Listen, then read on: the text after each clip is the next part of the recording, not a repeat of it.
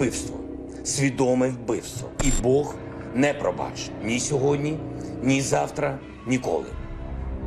І замість прощеного буде судний день. Практически вся боеспособная авиация киевского режима уничтожена. Вместе с тем, нам достоверно известно об украинских боевых самолетах, ранее перелетевших в Румынии и другие приграничные страны. Обращаем внимание, что использование аэродромной сети этих стран для базирования украинской может расцениваться как вовлечение данных государств в вооруженный конфликт. Attack on one is an attack on all. That commitment is sacrosanct. We will defend every inch of NATO territory.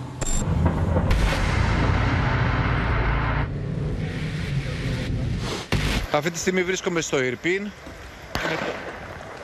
το- Πάμε να φύγουμε γιατί αρχίζουν οι πυροβολισμοί.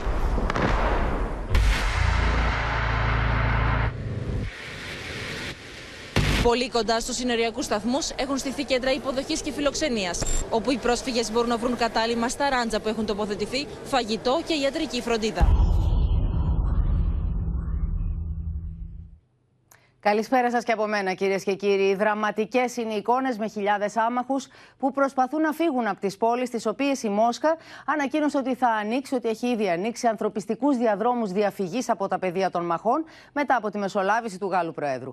Ανήθικη χαρακτήρισε την ρωσική πρόταση η Ουκρανία, έχοντας στο πλευρό της μάλιστα και τον Μακρόν, αφού η Μόσχα ανακοίνωσε ότι θα επιτρέπει στους αμάχους να φεύγουν, με την προπόθεση να καταφεύγουν στη Ρωσία ή τη Λευκορωσία. Συνδεόμαστε με τους συναδέλφους που βρίσκονται στο μέτωπο αλλά και, στις, α, και στα κέντρα λήψης αποφάσεων. Είναι ο Χρήστος Νικολαίδης στο Κίεβο, Θανά Αυγερινός στο Ροστόφ της Ρωσίας, ο Μιχάλης Ιγνατίου στην Ουάσιγκτον, ο Παντελής Βαλασόπουλος στο Βερολίνο. Πάμε πρώτα να δούμε το ρεπορτάζ με όσα έχουν συμβεί από το πρωί και ερχόμαστε. Η ώρα είναι 10 το πρωί και βρισκόμαστε στην άκρη του Ιρπίν. Από το σημείο αυτό, όπως βλέπετε, φεύγουν οι- οι πρόσφυγες, οι άμαχοι, αποχωρούν από το χωριό, τρέχοντας όπως τους βλέπετε, με λίγα υπάρχοντα στα χέρια τους, με τα μωρά τους στην αγκαλιά και φορτώνονται. Κοίτα εκεί, πι- κοιτάξτε πίσω, πώς φορτώνονται μέσα σε, μέσα σε βαν, μέσα στα λεωφορεία, προκειμένου να φύγουν, να ξεφύγουν από τις φλόγες του πολέμου και να βρουν το δρόμο προς την ασφάλεια, κυρίως για τα παιδιά τους. Ο απεσταλμένος του Όπεν στο Κίεβο, Χρήστος Νικολαίδης, καταγράφει λεπτό προς λεπτό την απελπισμένη προσπάθεια των κατοίκων του Ιρπίν να φύγουν από την περιοχή που δέχεται πυρά. Νωρίτερα, ο πρόεδρος Μακρόν ζήτησε το άνοιγμα ανθρωπιστικών διαδρόμων σε περιοχές της Ουκρανίας για την απομάκρυνση των αμάχων. Και όσο συνεχίζεται η προσπάθεια των στρατιωτών αλλά και των πολιτικών αρχών να, να απομακρύνουν τους αμάχους από την ευρύτερη περιοχή, ακούμε συνεχώς διάσπαρτα πυρά. Α, ακούμε συνεχώς εκρήξεις αλλά και πυρά που θυμίζουν βολές πυροβολικού. Υποτίθεται ότι έχουμε μια εκεχηρία η οποία ανακοινώθηκε προκειμένου να βοηθηθούν όλοι αυτοί οι άνθρωποι να φύγουν με ασφάλεια από τα χωριά τους τα οποία σφυροκοπούνται εδώ και τουλάχιστον τρεις μέρες από τα πυρά του πυροβολικού αλλά και από τις ε, μάχες των χερσαίων δυνάμεων. Δεν ξέρουμε από πού έρχονται αυτά τα πυρά, δεν ξέρουμε ποιος τα εξαπολύει και ποιος τα δέχεται, δεν ξέρουμε α, αν αυτά τα πυρά πραγματικά σπάνε την εκεχηρία ή αν έρχονται από μια περιοχή που είναι πολύ μακριά από την περιοχή αυτή για την οποία κηρύχτηκε η εκεχηρία. Το σφυροκόπημα στην Ουκρανία δεν έχει τέλο την ώρα που ο πλανήτη παρακολουθεί με κομμένη την ανάσα την εύθραυστη εκεχηρία. Ο Ρωσικό στρατό ανακοινώνει το άνοιγμα ανθρωπιστικού διαδρόμου από την Ουκρανική πρωτεύουσα προ την περιοχή Γόμελ τη Λευκορωσία. Το άνοιγμα δύο διαδρόμων από τη Μαριούπολη προ τη Ζαπορίζια και το Ροστόφ στη ρωσική Μεθόριο. Το άνοιγμα διαδρόμου από το Χάρκοβο προ το ρωσικό Μπέλγκοροντ.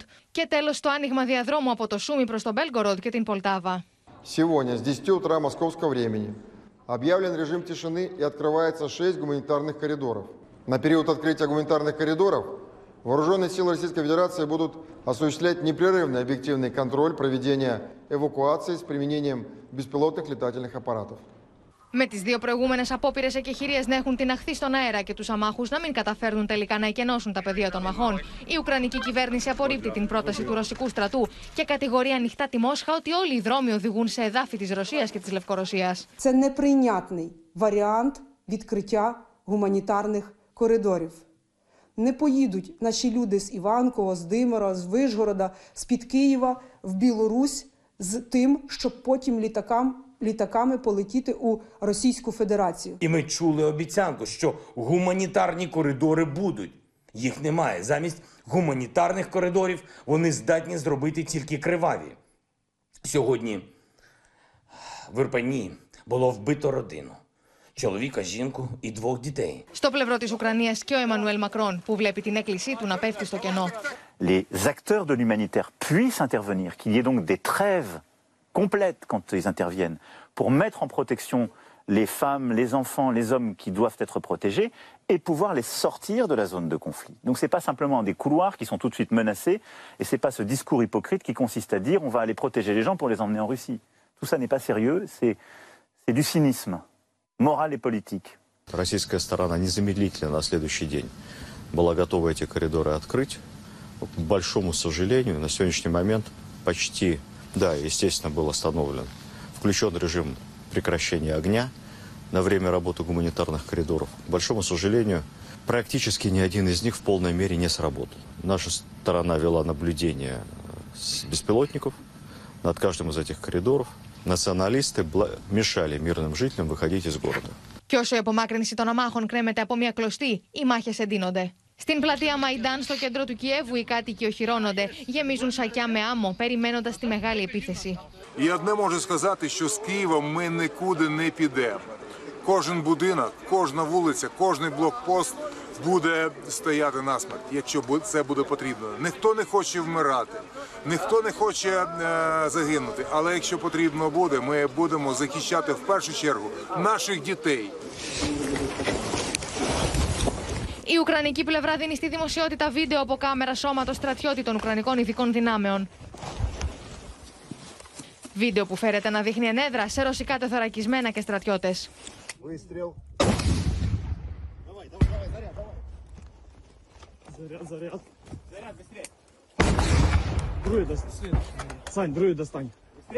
Λίγες ώρες πριν την κατάπαυση του πυρός, το Χάρκοβο σφυροκοπείται ανελαίητα. Єбать.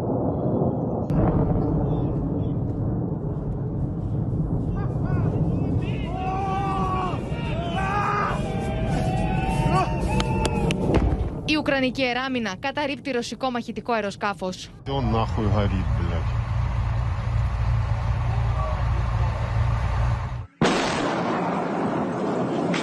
Αποθήκη πυρομαχικών φλέγεται και κρύγνεται. Συγκροτήματα κατοικιών τυλίγονται στις φλόγες.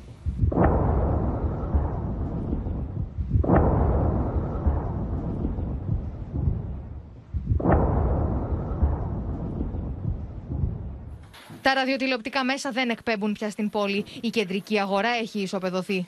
Uh, Jake, we've seen very credible reports of um, deliberate attacks on civilians, which would constitute uh, a a war crime. Uh, and what we're doing right now is documenting all of this, uh, putting it all together, uh, looking at it, and making sure that uh, as uh, people and the appropriate uh, organizations and institutions investigate whether uh, war crimes have been. Και όλα αυτά την ώρα που το Ρωσικό Υπουργείο Άμυνα κάνει λόγο για προετοιμασία χημικών όπλων από την κυβέρνηση του Κιέβου με αμερικανική υποστήριξη. Полученные документы подтверждают, что в украинских биолабораториях в непосредственной близости от территории России осуществлялась разработка компонентов биологического оружия. Σύμφωνα με τον Οργανισμό Ηνωμένων Εθνών, από την έναρξη του πολέμου στην Ουκρανία στις 24 Φεβρουαρίου έχουν χάσει τη ζωή τους τουλάχιστον 364 άμαχοι, ενώ πάνω από 759 τραυματίστηκαν. Σύνδεση τώρα με το Κίεβο για τον Χρήστο Νικολαίδη που βρίσκεται εκεί και από ό,τι βλέπουμε Χρήστο χιονίζει κιόλας για να μας πεις τι γίνεται και στο Κίεβο αλλά και στο Ιρπίν. Αν κατάφεραν δηλαδή να φύγουν κάποιοι, γιατί ακούσαμε για κατάπαυση πυρός αλλά δεν το είδαμε την ώρα που μετέδιδες. Ακριβώς, Πόπη, κυρίες και κύριοι, καλησπέρα σας από την κεντρική πλατεία Ανεξαρτησίας του Κιέβου. Εδώ, όπως βλέπετε, γύρω μου χιονίζει, ωστόσο θα χρειαστεί κάτι πολύ μεγαλύτερο και κάτι πολύ σπουδαιότερο από μια χιονόπτωση προκειμένου αυτή η πόλη να δει μια άσπρη μέρα. Δυστυχώς, αυτό το οποίο ακόμη δεν έχει διευκρινιστεί παρά το γεγονός ότι έχουν περάσει 9 και πλέον ώρες είναι αν τελικά εμείς εδώ στο Κίεβο είχαμε κατάπαυση του πυρός. Εάν είχαμε ανακοχή για την οποία υποτίθεται ότι πληροφορηθήκαμε νωρίς το πρωί, πως επιτεύχθηκε χάρη στην παρέμβαση του Γάλλου Προέδρου Μακρόν. Αυτό το οποίο όμως ξέρουμε είναι ότι παρά τις ανακοινώσεις, παρά τα λόγια, παρά τις ε, επίσημες, ε, ε, τα, τα επίσημα λόγια που ακούσαμε νωρίς το πρωί, αυτό που διαπιστώσαμε στο πεδίο ήταν ότι δεν υπήρχε καμία ανακοχή, καμία κατάπαυση του πυρός. Όπως είδατε και στα πλάνα που σας έστειλε ο Δημήτρης Αλεξάκης, πραγματικά την ώρα που ήταν σε εξέλιξη μια τεράστια επιχείρηση από στρατιώτες, από άνδρες και γυναίκες του, του Διεθνούς Ερυθρού Σταυρού, αλλά και από στελέχη της τοπικής αυτοδιοίκησης, για να απομακρυνθούν οι άμαχοι από τα χωριά του Ιρπίν, την ίδια ώρα είχαμε διαδοχικές εκρήξεις, είχαμε πυρά πυροβολικού, είχαμε μέχρι και δράση ελευθέρων σκοπευτών. Κάτι το οποίο το είδαμε και με τα μάτια μας και το ακούσαμε με τα αυτιά μας. Δεν είναι κάποια προπαγάνδα, δεν είναι κάποια ανακοίνωση, κάποιο πολεμικό δελτίο τύπου. Είναι αυτό το οποίο καταγράψαμε εκεί από τις 10 παρα 20 το πρωί μέχρι και τις 4 το απόγευμα. Και πραγματικά ε, δικαιούμαστε όλοι μαζί να αναρωτηθούμε πώς είναι δυνατόν να ανακοινώνονται ανακοχές όταν αυτές δεν ισχύουν και πώς είναι δυνατόν να μην ισχύουν ανακοχές όταν αυτές ανακοινώνονται. Δυστυχώς ε, δεν μιλάμε για κάποια διπλωματική παρεξήγηση, μιλάμε για τις ζωές χιλιάδων ανθρώπων που ακούγοντας αυτή την ανακοίνωση για την ανακοχή πήραν τους δρόμους, βγήκαν από τα καταφύγια τους, εγκατέλειψαν τις αιστείες τους, τα σπίτια τους και βγήκαν σε αυτό το δρόμο στην προσπάθειά τους να ψάξουν και να βρουν το μονοπάτι προς την ασφάλεια. Και το έκαναν αυτό μπροστά στα μάτια μας και το έκαναν αυτό την ώρα που γύρω τους σφύριζαν οι βόμβες, την ώρα που είχαμε διαδοχικές εκρήξεις, που είχαμε δράση πυροβολικού, που είχαμε δράση μέχρι και ελευθέρων σκοπευτών πόπι. Είναι πραγματικά απίστευτες οι εικόνες που μας έχει στείλει. Το ρεπορτάζ σου ήταν συγκλονιστικό και την ώρα που το παρακολουθούσαμε το πρωί, να βλέπουμε δηλαδή ανθρώπους να προσπαθούν με μια βαλίτσα να περάσουν στην απέναντι μεριά από την κρεμισμένη γέφυρα για να μπουν στα λεωφορεία και να καταφύγουν στο, στο Κίεβο σε συγγενείς, φανταζόμαστε εκεί, σε ξενοδοχεία ή σε δομές. Να ακούγονται εκρήξεις και να βλέπουμε πυρά, χωρίς να ξέρουμε βεβαίως από ποια πλευρά ερχόταν, όπως πολύ σωστά μας είπες και εσύ. Θα ξαναγυρίσουμε σε σένα στη διάρκεια του δελτίου μας. Χρήστο, να σε ευχαριστήσουμε πολύ. Εικόνες χάους, κυρίες και κύριοι, είχαμε και στη Μαριούπολη με τις ρωσικές δυνάμεις να βάλουν κατά της πόλης, που δεν έχει ρεύμα, δεν έχει νερό, κλειστά είναι και τα καταστήματα τροφίμων. 200.000 άμαχοι προσπαθούν να εγκαταλείψουν την περιοχή δεύτερη φορά μέσα σε δύο μέρες, μέσω των ανθρωπιστικών διαδρόμων προς τη Ρωσία. Με το Κίεβο να τις απορρίπτει και τις δύο πλευρές να αλληλοκατηγορούνται για την ευθύνη κατάρρευσης της εκεχηρίας. Ανάμεσά τους θυμίζουμε και 100.000 ομογενείς, οι οποίοι ζουν για ημέρες στα υπόγεια καταφύγια χωρίς τροφή, νερό, ηλεκτρικό ρεύμα και επικοινωνία. Η τρίτη απόπειρα για εκεχηρία στην περιοχή της Μαριούπολης για διάνοιξη ανθρωπιστικών διαδρόμων, προκειμένου να εγκαταλείψουν την πόλη άμαχη, φαίνεται πως την άχθηκε στον αέρα εν τη γενέση της. Οι 400.000 κάτοικοι ανάμεσα στους οποίους και 100.000 Έλληνες βρίσκονται σε καθεστώς απόλυτης απόγνωσης. This is the situation in Ukraine, Mariupol today. People are without water, without food. They are waiting for evacuation, waiting for some help. Χωρίς ρεύμα, θέρμανση, φάρμακα και τροφή, οι κάτοικοι εκπέμπουν σήμα κινδύνου. Συγκεντρώνονται για να προμηθευτούν λίγο νερό και ενώ το κονβόι των 8 φορτηγών με την ανθρωπιστική βοήθεια δεν έφτασε ποτέ στον προορισμό του. We have a team on Mariupol on the ground. They were ready yesterday, despite the fact that it was not entirely clear what exactly the agreement was. And as soon as they reached the first checkpoint, uh, they realized that uh, the road that was indicated to them was actually mined. That is why it is so important that the two parties have a precise agreement. Νωρίς το πρωί, το Υπουργείο Άμυνας της Ρωσίας ανακοίνωσε κατάπαυση του πυρός μαζί με δύο διαδρομές, τις οποίες θα μπορούσαν να ακολουθήσουν οι άμαχοι για να απομακρυνθούν από τη Μαριούπολη. Η πρώτη προς τη ρωσική πόλη Ροστόφ και η δεύτερη προς την ουκρανική πλευρά και τη Ζαπορίζια. Οι Ουκρανοί αρνήθηκαν να συνενέσουν. Жертв много? Мы не знаем. Есть. Дороги, которые вот можно было проехать проселочными дорогами, они засыпали камнями. И вот, знаете, ветки большой, ну, большой высоты. Наложили, что там ни машина, ничем не пойдет. Οι πολίτε που είχαν καταφέρει μέχρι αργά το βράδυ να βγουν από τη Μαριούπολη δεν ξεπερνούσαν του 400, όπω ανακοίνωσαν οι Ρωσοφόνοι. Люди вчера не знали о существовании каких-либо гуманитарных коридоров, их просто не уведомляют. Они сидят в подвалах, а, говорят, мы ничего не знаем, мы не понимаем, что происходит. Το απόγευμα τη Κυριακή, μάλιστα, καταγγέλθηκε ανταλλαγή πυρών, με αμάχου να χάνουν τη ζωή του. Σύμφωνα με τι ρωσικέ αρχέ, Ουκρανοί εθνικιστέ χρησιμοποίησαν αμάχου ω ανθρώπινη ασπίδα σε κεντρικό μάλιστα δρόμο τη πόλη. Боевики гнали впереди себя более 150 человек мирных жителей, прикрываясь ими в качестве живого щита. Обнаружив бойцов народной милиции, украинские националисты открыли по ним огонь из-за спин мирных граждан. В результате стрельбы украинскими нацистами было убито 4 и ранено 5 мирных граждан. Από την άλλη плевра, οι Ουκρανικέ αρχέ αποδίδουν την ευθύνη τη κατάρρευση τη εκεχηρία στου ρωσικού βομβαρδισμού. На жаль, я мушу констатувати, що сьогодні ми знов не змогли відкрити гуманітарний коридор через обстріли з боку росіян. Росіяни знову цинічно обстрілювали шлях, яким мав рухатись наш гуманітарний convoy. Coming out of Mariupol, there was there was a corridor that was up here, which seemed like it was actually in Russia's advantage from their perspective, because if they get a lot of the civilians out of Mariupol, then that makes it uh, you know much more of a military target, and they don't have to worry about the collateral damage. But then apparently they changed their mind, and then they shut it back off. That's happened twice now, uh, and that just shows you the brutality of war, and, and it's uh, one of the horrible aspects of this. Οι ανθρωπιστικές οργανώσεις μεταφέρουν την κραυγή αγωνίας των κατοίκων, καθώς εκτός από την υπομονή τους λόγω της έλλειψης βασικών αγαθών, πλέον έχουν εξαντληθεί και οι δυνάμεις τους. Άμαχοι λοιπόν που περιμένουν πώς και πώς να φύγουν από τις πόλεις τους, τα χωριά τους, τα οποία βομβαρδίζονται μέσω των ανθρωπιστικών διαδρόμων που μονομερώς ανακοινώθηκαν και μετά από παρέμβαση του Γάλλου Προέδρου από τη Ρωσία. Πάμε στο Βασίλη Τσεκούρα για να δούμε λίγο προς τα πού οδηγούν οι δρόμοι αυτοί, τους οποίους μια πρόταση της Ρωσίας, την οποία χαρακτηρίζει ανήθικη η Ουκρανική πλευρά, Βασίλη.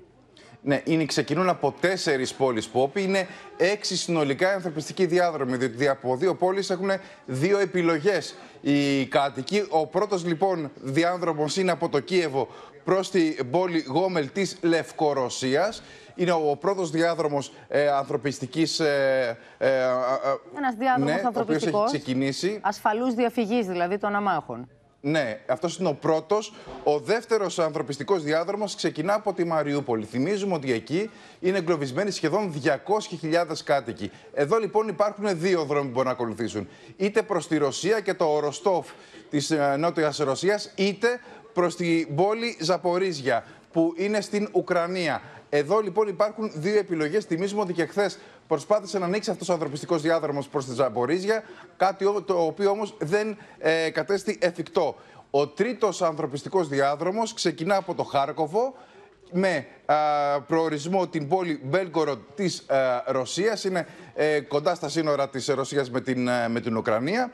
Και επίσης έχουμε και έναν τέταρτο ανθρωπιστικό διάδρομο Πόπι, ο οποίος ξεκινά από την πόλη Σούμι και εδώ είναι δύο επιλογές των κατοίκων, είτε να πάνε προς την πόλη Μπέλγκορο της ε, Ρωσίας, είτε να κατέβουν λίγο πιο κάτω στην πόλη Πολτάβα της Ουκρανίας. Θυμίζουμε πάντως ότι, μιας και το ανέφερες και εσύ, ότι ο, ήταν και προτροπή του Γάλλου Προέδρου να ανοίξουν αυτοί οι ανθρωπιστικοί διάδρομοι. Υπάρχει το θέμα ότι λέει ο Γάλλος Πρόεδρος ότι εγώ δεν ζήτησα ποτέ αυτοί οι ανθρωπιστικοί διάδρομοι να έχουν ε, προορισμό μόνο τη Λευκορωσία ή μόνο την, ε, τη Ρωσία. Και γι' αυτό και τη χαρακτηρίζουν ουρανήθικη την πρόταση οι ίδιοι οι Ουκρανοί. Όμως υπάρχει και μια δήλωση του επικεφαλής του Διεθνούς Ερυθρού Σταυρού, η οποία λέει, ο οποίος λέει ότι ουδέποτε υπήρξε και συμφωνία σε επίπεδο στρατιωτών, δηλαδή οι διοικητές των δύο στρατών, ουδέποτε συμφώνησαν πώς ακριβώς θα γίνει η έξοδος των αμάχων και προς ποιες κατευθύνσεις, έτσι ώστε να υπάρξει πραγματικά κατάπαυση του πυρός και να φύγουν με ασφάλεια. Στην πραγματικότητα, αυτό που λέει είναι ότι δεν υπήρξε ποτέ συμφωνία.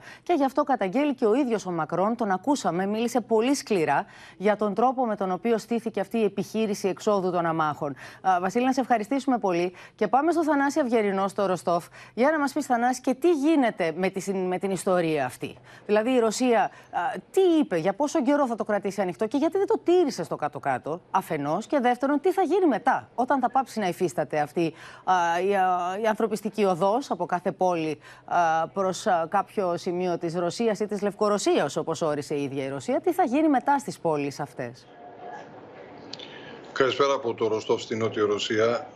Δυστυχώς δεν υπάρχουν καθόλου καλά νέα μέχρι στιγμής.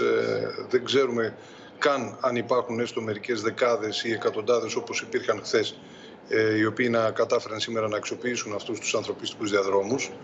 Ε, η Μόσχα επιμένει στην ε, δική της εκδοχή ότι είναι ψευδές πως όλοι αυτοί οι διάδρομοι οδηγούσαν σε ρωσικό έδαφος. Οι τρεις εξ αυτών ε, οδηγούσαν είτε απευθείας σε ουκρανικό έδαφος είτε μέσω του ουκρανικού εδάφους ένας από αυτούς οδηγούσε στην ε, Λευκορωσία. Όποιος ήθελε δηλαδή μπορούσε να περάσει στη Λευκορωσία ή όχι. Έχει γίνει μεγάλη συζήτηση και στα ρωσικά μέσα ενημέρωσης και μεταξύ εξωματούχων για το τι ακριβώς ε, συνέβη. Μόνον οι τρεις λοιπόν από τους έξι οδηγούσαν στην Ρωσία.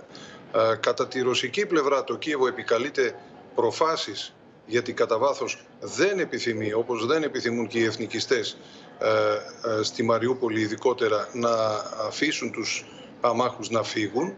Ε, υπάρχουν μαρτυρίες και η ρωσική πλευρά επιμένει ότι δεν ενημερώνονται σωστά οι πολίτες για το ποιοι είναι οι ελεύθεροι διάδρομοι, όπου ε, η Μόσχα ξεκαθαρίζει, ο ρωσικός στρατός δηλαδή, ότι αυστηρά και μόνο σε αυτούς τους διαδρόμους ισχύει η κατάπαυση του πυρός, όχι σε άλλα σημεία, καθώς δεν υπάρχει συμφωνία γενικής εκεχηρίας, δεν έχει επιτευχθεί κάτι τέτοιο με την Ουκρανική πλευρά. Ε, η Μόσχα είπε ουσιαστικά ότι μονομερός ανακοίνωσε αυτούς τους ε, έξι σήμερα διαδρόμους με την ε, λογική ότι θα μπορούσαν να τους αξιοποιήσουν από την Ουκρανική πλευρά εφόσον και αν επιθυμούσαν να αφήσουν ε, τους αμάχους να φύγουν. Με τι Έχει γίνει διάρκεια, μεγάλη συζήτηση. Θανάση. Ε, δεν έχει δοθεί ακριβώς χρό, ακριβής χρόνος για το αν θα τελείωνε δηλαδή σήμερα στις 9. Σύμφωνα με κάποιες πληροφορίες, ε, έτσι κι αλλιώς υπάρχει απαγόρευση κυκλοφορίας της πόλης, οπότε ισχύει μέχρι την απαγόρευση κυκλοφορίας σήμερα. Ε, είναι ασαφές τι θα γίνει τις επόμενες ημέρες, πάντως ε, ε, είναι ξεκάθαρο ότι ε, θα υπάρξει και νέα προσπάθεια, γιατί αναφέρθηκε στο θέμα ε, εκτενώς ο σύμβουλος του Προέδρου Πούτιν, ο Βλαντίμιρ Μεντίνσκι, ο οποίος συμμετέχει στις διαβουλεύσεις. Ε, Ένα από τα κεντρικά θέματα που θα συζητηθούν είναι ακριβώς η ανθρωπιστική διάδρομη. Ο ίδιος υποστήριξε ότι από την προηγούμενη κιόλας φορά που είχαν συναντηθεί δύο αντιπροσωπείες, η Μόσχα ήταν έτοιμη από την επόμενη μέρα να ανοίξει αυτούς τους ανθρωπιστικούς διαδρόμους, αλλά έβρισκε διαρκώς κάποια κολλήματα, ε, αισθανόταν μια κολυσιεργία από την Ουκρανική πλευρά. Μεγάλη συζήτηση στα ρωσικά μέσα έγινε και για αυτό το επεισόδιο ε, χθες, 5 η ώρα το απόγευμα, σε έναν δρόμο στις ανατολικές συνοικίες της Μαριούπολης, ε, όπου ε, στην οδό Νίκης ε, για την ακρίβεια 20-25 Ουκρανοί εθνικιστές όπως περιγράφονται από τις ανακοινώσεις των Ρωσόφωνων και του Ρωσικού Υπουργείου Άμυνας ε, προχωρούσαν ε, προς την κατεύθυνση, επιχείρησαν μάλλον να βγουν από τον κλειό της, Μαζ- της Μαριούπολης έχοντας μπροστά τους σπρώχνοντας ουσιαστικά είναι η φρασιολογία που χρησιμοποιείται μπροστά τους 150 πολίτες. Μάλιστα ο κύριος Μεντίνσκι, ο, ο σύμβουλος του Βλαντίμιρ Πούτιν, ε, ηρωνεύτηκε ε, α, για αυτές τις μεθόδους μι- λέγοντας ότι μιμούνται τις χειρότερες, τις καλύτερες είπε ο ίδιος, σε εισαγωγικά, παραδόσεις του Δευτέρου Παγκοσμίου Πολέμου, τις ε, συμπεριφορές δηλαδή των Ναζί, να βάζουν ε, αμάχους μεταξύ ε, των εμπολέμων. Ο ίδιος υποστήριξε λοιπόν, επανέλαβε την εκδοχή του Ρωσικού Υπουργείου Άμυνας ότι σε αυτό το επεισόδιο, χθες στις 5 το απόγευμα, α, σκοτώθηκαν τέσσερις, άμαχοι τραυματίστηκαν πέντε. Η μισή περίπου από την ομάδα αυτή των 20-25 ε, ενόπλων εθνικιστών ε, σκοτώθηκαν επί τόπου κατά την ανταλλαγή πυρών. Οι άλλοι μισοί διέφυγαν ε, στα, μέσα στην πόλη και ε, χάθηκαν, προφανώς ενισχύοντας άλλες φρουρές. Ε, το καινούριο στοιχείο που επισήμως πλέον λέει η ρωσική πλευρά είναι ότι είναι προφανές από όσα συμβαίνουν ότι ε, δεν υπακούν στην κεντρική στρατιωτική διοίκηση και στο Κίεβο όλοι οι τοπικοί Ουκρανοί διοικητές και όλα τα εθνικιστικά τάγματα. Κάποιοι κάνουν του κεφαλιού τους, κάποιοι φέρονται με όποιον τρόπο θέλουν.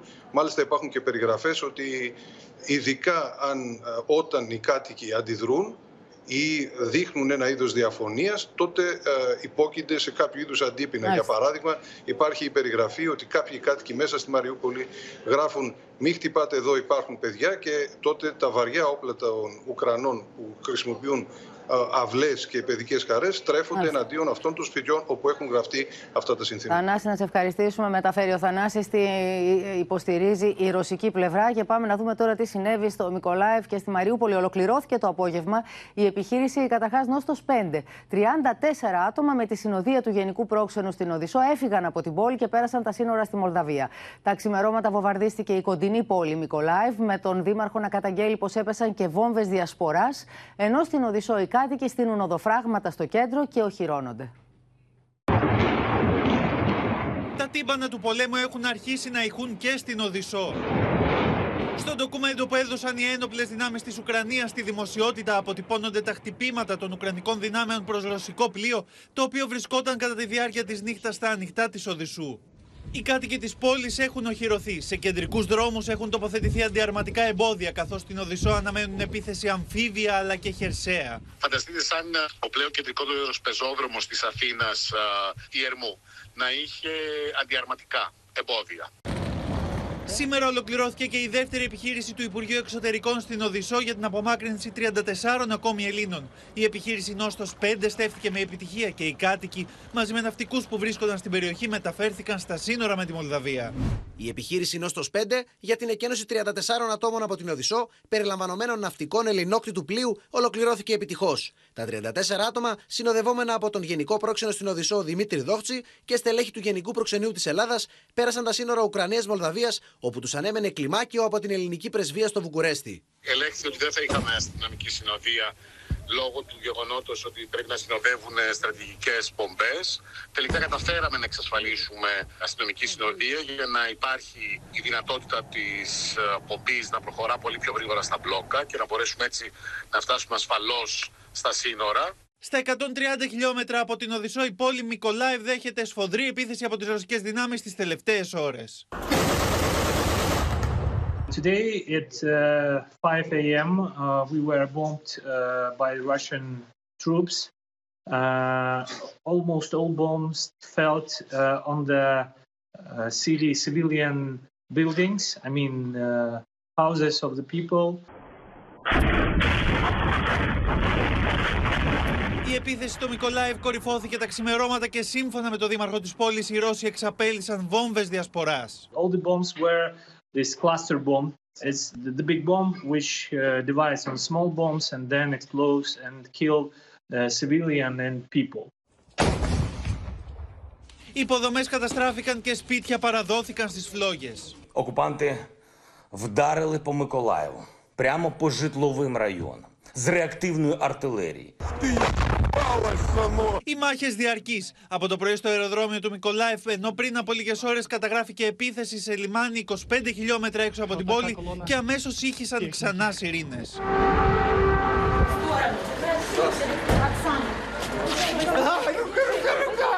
νοσοκομείο της πόλης ο πόνος των τραυματιών και η αγωνία των γιατρών αποκτά μορφή μέσα και από το ρεπορτάζ του CNN. Мои, я сам крымчанин из Крыма, и мои друзья, которые живут в Крыму, они думают, что что здесь все, это все просто так. Меня сейчас прячется в, оку- в подвалах из-за вас, блин, уродов вонючих. Στους δρόμους παντού εμπόδια και ουκρανικά στρατεύματα. Τα κατεστραμμένα οχήματα και ορισμένα λάφυρα που προτάσουν στρατιώτες πιστοποιούν την αγριότητα των μαχών. Με τους κατοίκους να ανησυχούν ότι η κορύφωση δεν αργεί. Και η Δύση οργανώνεται στο μεταξύ για τις περαιτέρω κινήσεις της. Έχουμε σε λίγο μια σημαντική τηλεδιάσκεψη Biden με ηγέτες της Δύσης. Πάμε στο Μιχάλη Γνατίου στην, α, στην Ουάσιγκτον. Α, επί και τι έχει ήδη γίνει, Μιχάλη. Ναι, ξε, ξεκίνησε. Ξεκίνησε. Αναμένουμε, ναι, αναμένουμε να τελειώσει σε λίγο. Ε, καλησπέρα. Ε, ο πρόεδρος Biden λοιπόν είχε αυ- αυτή τη διαδικτυακή συνάντηση με τον πρόεδρο της Γαλλίας, τον καγκελάριο της Γερμανίας και τον πρωθυπουργό της ε, Βρετανίας. Ε, στόχος ε, είναι η αξιολόγηση της κατάστασης επί του εδάφους, καθώς όλες οι πληροφορίες ομιλούν για μια τεράστια ανθρωπιστική καταστροφή σε εξέλιξη που προκάλεσε αυτή η απαράδεκτη ε, εισβολή της ε, Ρωσίας και δεν αναφερόμαστε Μπόπι μόνο σε πολίτες της Ουκρανίας που έχουν φτάσει σε γειτονικές χώρες. Η εσωτερική μετακίνηση είναι πολύ μεγαλύτερο πρόβλημα. Εκτοπίστηκαν ήδη εκατομμύρια άνθρωποι μέσα στη χώρα. Οι δυτικοί ζήτησαν να συζητηθεί σήμερα το θέμα στο Συμβούλιο Ασφαλείας με την ελπίδα ότι θα μπορούσαν να επιβάλλουν από εκεί μια εκεχηρία. Αλλά είναι βέβαιο, λένε πηγές στα ΗΠΑ, ότι η Ρωσία θα καταθέσει βέτο και θα σταματήσει κάθε προσπάθεια. Α ελπίσουμε ότι δεν θα το κάνει. Ε, οι τέσσερις ηγέτες, σύμφωνα πληροφορίες, ε, δεν θα μιλούσαν μόνο για την ανθρωπιστική καταστροφή που συντελείται κάθε ώρα και στιγμή, πάντα λόγω της ρωσικής εισβολής. Η συζήτηση αφορούσε επόπη και τις στρατιωτικές επιλογές που έχουν οι ΗΠΑ αλλά και οι συμμαχοί τους. Το αίτημα του Κιέβου για τη ζώνη απαγόρευσης πτήσεων φαίνεται ότι υποστηρίζεται από κάποιους νομοθέτες αλλά έχει προκαλέσει και συζήτηση στο Πεντάγωνο, το οποίο όμως ε, σίγουρα θα υπακούσει στις εντολές του Προέδρου. Απλά είναι υποχρεωμένο να καταθέτει όλες τις στρατιωτικές επιλογές στον κύριο Biden και το κάνει. Μία από τις σκέψεις που όμως δεν θα βοηθήσει την Ουκρανία σε αυτή τη φάση είναι η μόνιμη παρουσία ανατολικών δυνάμεων σε χώρες μέλη της συμμαχίας που συνορεύουν με την ε, Ρωσία. Ε, μια πρόταση που βρίσκεται στο τραπέζι για αποστολή επιπλέον δυνάμεων και στις βαλτικές χώρες. Μια κίνηση που θα εξοργήσει σίγουρα τον Βλαντιμίρ Πούτιν και πληροφορίες αναφέρουν ότι οι ΗΠΑ σκέφτονται σοβαρά να στείλουν και συστοιχίες Patriot σε αυτές τις χώρες. Θα το δούμε. Τώρα, σε ό,τι αφορά α, την Ουκρανία και με τα μέχρι στιγμής δεδομένα, δεν βλέπουμε αλλαγή της τάσης του Πρόεδρου Πάιντεν, ο οποίος απορρίπτει την ιδέα στρατιωτικής ανάμειξης της Αμερικής στον πόλεμο. Οι ειδικοί υποστηρίζουν ότι θα ήταν πολύ εύκολο για τους ειδικούς να βοηθήσουν τους Ουκρανούς να, αποκρούσουν, να αποκρούσουν τη εισβολή, όμως οι συνέπειες για την ειρήνη θα είναι τεράστιες, όπως λένε, καθώς το Λευκό Οίκο συνεχίζουν να πιστεύουν ότι δεν μπορεί να αποσοβηθεί ο Τρίτος Παγκόσμιος Πόλεμος. Μάλλον ότι δεν θα μπορεί να αποσοβηθεί ο Τρίτος Παγκόσμιος Πόλεμος. Θα δούμε πότε τι θα αναφέρει η ανακοίνωση του Λευκού Οίκου για αυτή τη διαδικτυακή συνάντηση. Την περιμένουμε, την περιμένουμε αργότερα, ελπίζω μέσα στο δελτίο σου. Αλλά α, πρέπει να σου πω ότι αυτή η συνάντηση είναι, ήταν έκτακτη. Δεν υπήρχε στο, όνομα, στο πρόγραμμα του Προέδρου. Προσθέθηκε τις πρωινές ώρες σήμερα. Η Αμερικανική κυβέρνηση συνεχίζει να προμηθεύει πολεμικό υλικό την Ουκρανία. Έχουν στείλει μαζί με τους συμμάχους τους 20.000 πυράβλους όπως λένε, αλλά στο πεδίο της μάχης δεν έχει σημειωθεί με μεγάλη αλλαγή. Οι ρωσικές ε, δυνάμεις ε, σύμφωνα με τους Αμερικανούς υπερέχουν. Και αυτό φαίνεται από το αποτέλεσμα και αποδείχθηκε ότι η προέλαση δεν ήταν περίπατος. Τώρα τίθεται ένα σοβαρό ερώτημα τις τελευταίες ώρες. Κατά πόσο ο πρόεδρος Biden θα αλλάξει τις αποφάσεις του για την στρατιωτική βοήθεια προς την Ουκρανία και για το πετρέλαιο που αγοράζει η Αμερική από τη Ρωσία; Για το δεύτερο θέμα αναμένουμε ανακοινώσεις πλέον. Για το αν θα Η υπάρξουν Ουάσιγκτον περιορισμοί συζητά με την δηλαδή Ευρώπη. πε- στην εισαγωγή πετρελαίου. Ε, μπορεί, μπορεί και να σταματήσουν εντελώς, αλλά θα το δούμε. Ο- Η Ουάσιγκτον συζητά με την Ιαπωνία και την Ευρωπαϊκή Ένωση για να σταματήσει εντελώς η αγορά πετρελαίου από τη Ρωσία. Στη χειρότερη περίπτωση μας λένε ε, η Αμερική θα προχωρήσει μόνη της, ε, Μπόπη. Και αυτή η απόφαση πρέπει να πούμε επιβλήθηκε στο Λευκό Οίκο από το Κογκρέσο. Όπως επιβλήθηκε και η απόφαση για τα πολεμικά ΜΙΓ.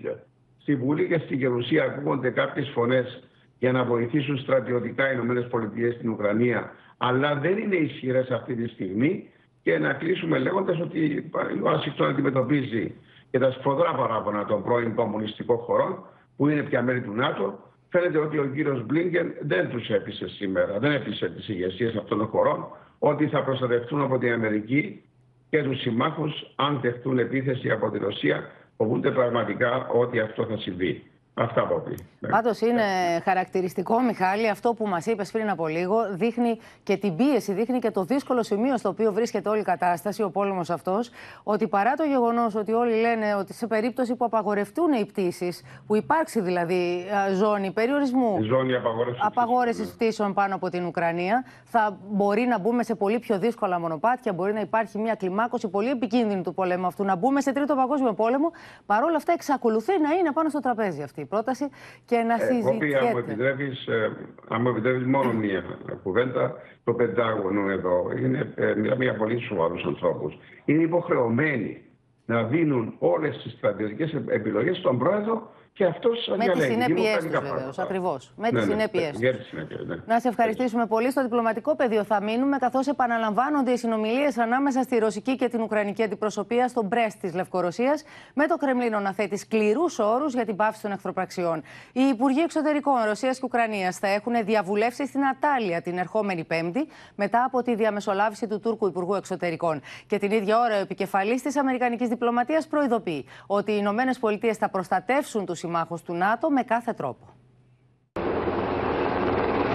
Οι Ρώσοι και Ουκρανοί διπλωμάτες φτάνουν στο Μπρέστ της Λευκορωσίας για τον τρίτο γύρο των συνομιλιών. Будут обсуждаться все те же самые вопросы, три блока вопросов. Вопрос внутриполитического регу- регулирования, международно-гуманитарные аспекты и э, ο Βλαντιμίρ Πούτιν έχει θέσει τέσσερις όρους προκειμένου να μπει ένα τέλος στον πόλεμο, να αλλάξει η Ουκρανία το σύνταγμά της ώστε να διαβεβαιώνεται η ουδετερότητά της, να αναγνωρίσει η Ουκρανία την προσάρτηση της Κρυμαίας και την ανεξαρτησία του Ντομπά και τέλος να σταματήσει η Ουκρανία κάθε στρατιωτική δράση.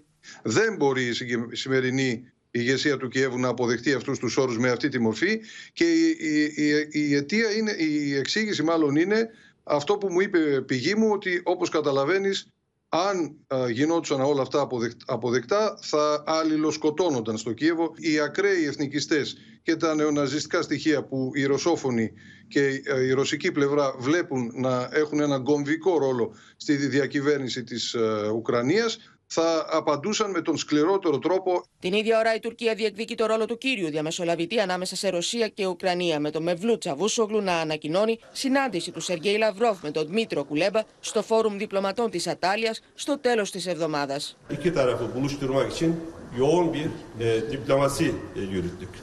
E, dün Sayın Cumhurbaşkanımız Putin'le telefon görüşmesinde bu konuyu gündeme getirdi. E, bilhare e, Lavrov Antalya'daki bu görüşmeye e, katılmaya hazır olduğunu söyledi. Aynı şekilde Ukrayna Dışişleri Bakanı Dimitro Kuleba da bu toplantıya e, katılacağını e, bize bildirdi. Μάλιστα, ο Τούρκος Υπουργός Εξωτερικών είπε πως και οι δύο πλευρές του ζήτησαν να είναι παρόν στις συνομιλίες. E, Her iki bakan Antalya'daki bu toplantıda özellikle benim de e, yer almamı üçlü bir şekilde yapmamızı istediler.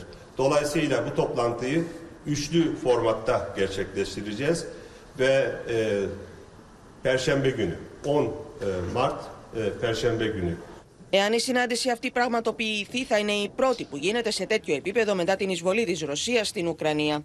Την ίδια ώρα, ο Άντωνι Μπλίνκεν προειδοποιεί τη Μόσχα πως οι Ηνωμένες Πολιτείες θα προστατέψουν τις χώρες μέλη του ΝΑΤΟ και τους συμμάχους τους με κάθε τρόπο.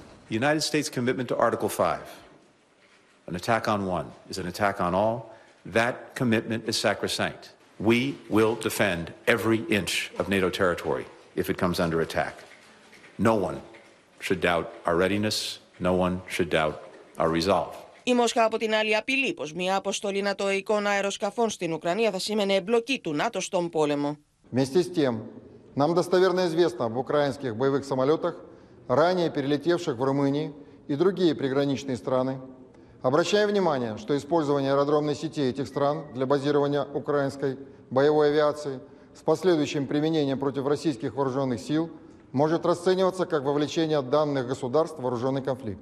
Yes, and and and by the way, take a look at NATO combat aircraft. We have over 25,000. Russian combat aircraft around 5,000. We outnumber them five to one as an alliance. Hey, we outspend them 15 to one. We outnumber them in ground troops four to one. He's not going to cross a NATO border in anger, but we ought to do all that we can to support the Ukrainians. Και όλα αυτά ενώ συνεχίζονται και οι συζητήσεις για το πώς θα γίνουν ακόμα πιο σκληρές οι κυρώσεις κατά της Μόσχας. And when it comes to oil, Russian oil, um, I was on the phone yesterday with the, the president and other members of the cabinet uh, on exactly uh, this subject. And we are now talking uh, to our European partners and allies to look uh, in a coordinated way uh, at the uh, uh, prospect of banning the import of Russian oil. Ο Ζελέσκι πάντως συνεχίζει να επιτίθεται στη Δύση λέγοντας πως η Ουκρανία έχει αφαιθεί στην τύχη της και πως οι κυρώσεις που έχουν επιβληθεί στη Μόσχα δεν είναι αρκετές για να σταματήσουν την αιματοχυσία. Вдумайтесь у відчуття безкарності окупантів. Вони анонсують звірства, які заплановані. Чому? Тому що немає реакції, тому що мовчання. Жодного слова, ніби західні лідери розчинились на цей вечір. Зухвалість агресора це чіткий сигнал для Заходу, що застосованих проти Росії санкцій недостатньо. Сьогодні багато європейських лідерів говорять, які вони планують вводити санкції. І Путін з них сміється, тому що про е, це говорять слабі. Αεροσκάφος που αναχώρησε από το αεροδρόμιο JFK της Νέας Υόρκης μετέφερε 50 Ρώσους διπλωμάτες και τις οικογένειές τους πίσω στη Μόσχα. Ανάμεσα τους και οι 12 διπλωμάτες της ρωσικής αποστολής στον ΟΗΕ που είχαν κατηγορηθεί από τους Αμερικανούς για κατασκοπία. Πάμε τώρα στην Αλεξία Τασούλη για να δούμε τι μπορεί να συμβαίνει, τι λέει η Ουκρανική πλευρά, τι πληροφορίε υπάρχουν για τα όσα συμβαίνουν στον τρίτο αυτό γύρο διαπραγμάτευση στα σύνορα τη Λευκορωσία με την Ουκρανία, Αλεξία. Και μέχρι αυτή την ώρα από είναι σε εξέλιξη οι διαβουλεύσεις μεταξύ της ρωσικής και της ουκρανικής αντιπροσωπείας με την ατζέντα και τους όρους να μην έχουν αλλάξει στο ελάχιστο από τον πρώτο και τον δεύτερο γύρο. Η Ρωσία λοιπόν έχει τέσσερις απαιτήσεις από την Ουκρανία. Λέει στην Ουκρανία: σταματήστε και αλλάξτε, ε, σταματήστε τη στρατιωτική της δρόση. Δεύτερον, η Ουκρανία να αλλάξει το σύνταγμά της για να κατοχυρώσει ουδετερότητα. Τρίτον, η Ουκρανία να αναγνωρίσει την ε, Κρυμαία ως ε, ρωσικό έδαφος, την οποία de facto έχει κατακτήσει η Ρωσία από το 2014. Και η Ουκρανία να αναγνωρίσει τις αυτονομιστικές ε, δημοκρατίες του Ντονέσκ και του Λουχάνσκ ως ανεξάρτητα εδάφη. Με άλλα λόγια, η Ρωσία θέλει αλλαγή συνόρων και διαμηνύει ότι δεν κάνει βήμα πίσω στις διεκδικήσεις της από την πλευρά της η Ουκρανία. Λέει ότι δεν παραχωρούμε σπιθαμή εδάφους Σταματήστε τις εχθροπραξίες, δηλώνουν οι Ουκρανοί. Το σημαντικό, λένε οι Ουκρανοί αξιωματούχοι, είναι να φύγουν τα στρατεύματα και από το Κίεβο αλλά και από τις άλλες πόλεις. Διότι κάθε ώρα που παρατηρείται η σύγκρουση υπάρχουν περισσότεροι Ουκρανοί στρατιώτες και οι περισσότεροι Ουκρανοί πολίτες που πεθαίνουν. Με αυτούς τους όρους, Επόπη, με τις εχθροπραξίες να συνεχίζονται επί του πεδίου και με τους ανθρωπιστικούς διαδρόμους να είναι επί της ουσίας στον αέρα, δεν διαφαίνεται για την ώρα κανένα πεδίο θετικής κατάληξης. Έτσι δείχνει, αλλά πάμε και στο Θανάση Αυγερινό στο Ροστόφ να δούμε αν έχει πληροφορίες για τα όσα συμβαίνουν πίσω από αυτές τις κλειστές πόρτες στο τραπέζι των διαπραγματεύσεων του τρίτου γύρου, με τη Ρωσία Θανάση να μην έχει αλλάξει, να μην έχει κάνει ούτε μισό βήμα πίσω στις απαιτήσεις της. Από την πρώτη στιγμή που πήγε στις διαπραγματεύσεις, αυτούς τους όρους βάζει για να σταματήσει. Επί της ουσίας, ζητάει από την Ουκρανία συνθηκολόγηση, παράδοση. Καταρχάς φαίνεται πως είναι ιδιαίτερα θετικό υπό μία έννοια το γεγονός ότι σχεδόν τρεις ώρες αυτή τη στιγμή ε, συνεχίζονται στο ίδιο σημείο, στο δασικό θέρετρο στα σύνορα Λευκορωσίας και Πολωνίας οι διαβουλεύσεις. Ε, τα ρωσικά μέσα ενημέρωσης υπογραμμίζουν ότι η Ουκρανική αντιπροσωπεία έρχεται με ελικόπτερο από την πολωνική πλευρά εδώ υπάρχει και το υπονοούμενο ότι δεν είναι εντελώς ανεξάρτητη στις επιλογές της, ότι βρίσκεται υπό κάποιο είδους καθοδήγηση, αυτό λένε οι Ρώσοι σχολιαστές, ενώ ε, στα ρωσικά πρακτορία ε, ιδιαίτερη προβολή βρήκε σήμερα και ένα δημοσίευμα του New York Times ότι οι Ηνωμένες Πολιτείες έχουν δώσει στον πρόεδρο της Ουκρανίας, στον Βολοντίμιρ Ζελένσκι, ειδικό σύστημα κωδικοποιημένης επικοινωνίας μέσω της οποίας ε, ένα ειδικό τηλέφωνο δηλαδή προφυλαγμένο από παρακολουθήσεις μέσω αυτού του τηλεφώνου επικοινωνεί ο κύριος Ζελένσκι με τον Αμερικανό Πρόεδρο και άλλους ξένους ηγέτες. Ε, ως προς το πεδίο τώρα των διαβουλεύσεων, ε, είναι πολύ χαρακτηριστικές για το κλίμα οι δηλώσεις του κυρίου Πεσκόφ που έγιναν πριν του, του εκπροσώπου του Κρεμλίνου, που έγιναν πριν ξεκινήσουν οι διαβουλεύσεις ε, ο κύριος Πεσκόφ σαν να αφαίρεσε από τη λίστα των προαπαιτούμενων την αποστρατιωτικοποίηση. Είπε επιλέξει ότι αυτή την ολοκληρώνουμε εμείς, δηλαδή ο Ρωσικός στρατός τις επόμενες ημέρες που ανακοινώνει ε, χιλιάδες πλέον χτυπήματα, 2.600 νομίζω είναι τα χτυπήματα σε στρατιωτικούς στόχους οι οποίοι έχουν καταστραφεί κατά το Ρωσικό στρατό. Ε, επίσης φαίνεται πως ε, ε, δεν ανέφερε καθόλου ε, τι θα γίνει με την πολιτική διευθέτηση; Αυτά που, ε, αυτό που είχε ονομαστεί αποναζιστικοποίηση. Την απομάκρυνση δηλαδή από το πολιτικό σύστημα της Ουκρανίας εκείνων των ακραίων εθνικιστικών κύκλων και των ναζιστικών παραγόντων οι οποίοι είχαν έναν κομβικό ρόλο στο πολιτικό σύστημα της Ουκρανίας χωρίς βέβαια να έχουν απαραίτητα κυβερνητικές θέσεις. Ε, μιλάμε ουσιαστικά για τον στρατιωτικό βραχίωνα, αυτόν τον ακραίο εθνικιστικό, τα εθνικιστικά τάγματα τα οποία έχουν ένα τρόπο, μια δυνατότητα εκβιασμού σε όλες τις αποφάσεις που λαμβάνονται στο Κίεβο.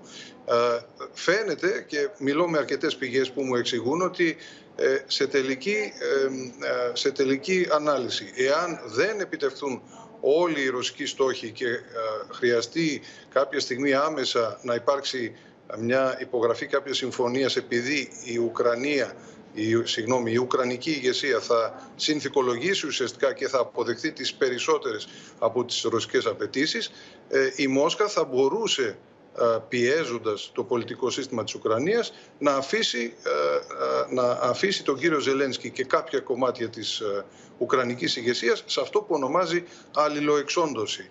Ε, Θεωρούν δεδομένο δηλαδή ότι όποιοι τυχόν ε, σημερινοί ηγέτες υπογράψουν τις βασικές από τις ρωσικές απαιτήσεις φυσικά και δεν θα έχουν κανένα πολιτικό μέλλον αλλά μπορεί και να μην έχουν απλώς μέλλον με την έννοια ότι είναι σχεδόν βέβαιο ότι οι ακραίοι εθνικιστές δεν θα τους αφήσουν α, να ζήσουν καν στην Ουκρανία. Ε, δεν ξέρω αν θα φτάσουμε σε τέτοιες μορφές αγριότητας α, τις επόμενες ε, ημέρες. Πάντως είναι φανερό ότι η Μόσχα παίζει δυνατά α, αυτό λένε α, διπλωματικοί και πολιτικοί κύκλοι, το χαρτί της εσωτερικής διάλυσης των πολιτικών δυνάμεων της Ουκρανίας. Γι' αυτό και ε, όλο και συχνότερα βλέπουμε ένα είδος α, διαφωνιών. Α, Το είδαμε ίσως και αυτού του είδους να ήταν η μορφή της ε, εξαφάνισης και της δολοφονίας ε, ενός από τα μέλη της Ουκρανικής Αντιπροσωπείας, αλλά και σε αυτό που άρχισαν πλέον έντονα να λένε από ρωσικής πλευράς, ότι υπάρχουν διαφωνίες, ότι κάποιοι δηλαδή οπλαρχηγοί, τοπικοί διοικητές, ακραίοι εθνικιστές δεν υπακούν πλέον στο Κίεβο. Μάλιστα. Σε ευχαριστούμε πολύ. Οι ρεπόρτερ, κυρίες και κύριοι διεθνών ειδησιογραφικών συνεργείων, καταγράφουν τις απεγνωσμένες προσπάθειες των κατοίκων στα περίχωρα του Κιέβου να γλιτώσουν από τις μάχες που μένονται ανάμεσα στον Ουκρανικό στρατό και τις ρωσικές δυνάμεις. Συνεργείο του Βρετανικού δικτύου Sky News δέχτηκε επίθεση κοντά στο Ιρπίν, με αποτέλεσμα να τραυματιστεί ελαφρά ο δημοσιογράφος Στιούαρτ Τράμψη, καθώς ο ίδιος και οι πέντε συνεργάτες του βρέθηκαν παγιδευμένοι εν μέσω πυρών.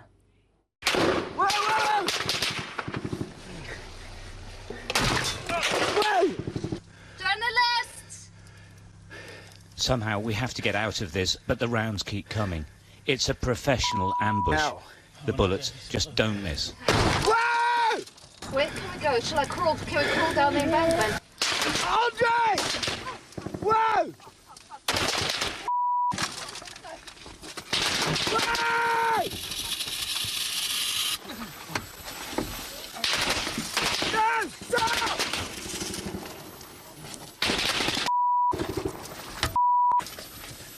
Stop! Stop! Journalist! Journalist! Where are you I'm hit, but escape the car, and with producer Dominic Van Heerden, we make our way down the embankment. Where are Camera operator Richie Mockler has taken two rounds to his body armour, but is still stuck in the car. Where are they?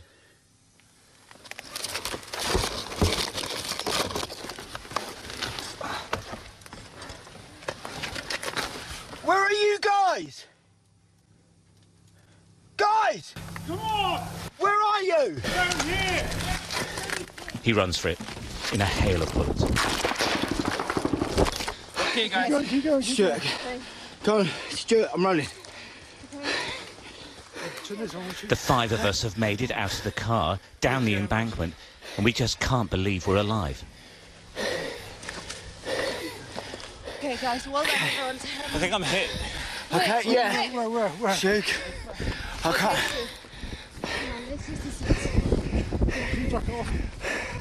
I, I definitely took something in the back of my pa- plate. Yeah, he is. He is his.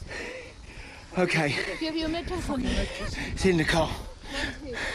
Let's, I, wait, let's get out of here. Stuart, can you keep going? We are not quite what we're going to do now. We have to try and get into some cover, but it's really, really dangerous here. And uh, we're hoping to see if we can get out. I've certainly been hit with something, but We need to get back up to those cops. Stuart, you're bleeding from the head as well. All right, Stuart. um, Before these guys follow up, we need to get out. okay, let's go. We run into a warehouse unit looking for cover. Go. One at a time. Yeah. Three caretakers beckon us inside. Yeah. Yeah. Спасибо. We know any rescue will take hours. And they need We're to come and stuck, get us. fighting outside. We've no idea what's going on. After a mammoth logistical effort, we were rescued by the local police. The civilians are getting out over what's left of a bridge that was blown to slow down the Russians if they take Irpin. Civilians are supposed to be protected by the laws of war. Russian shells were very close. Good luck, huh?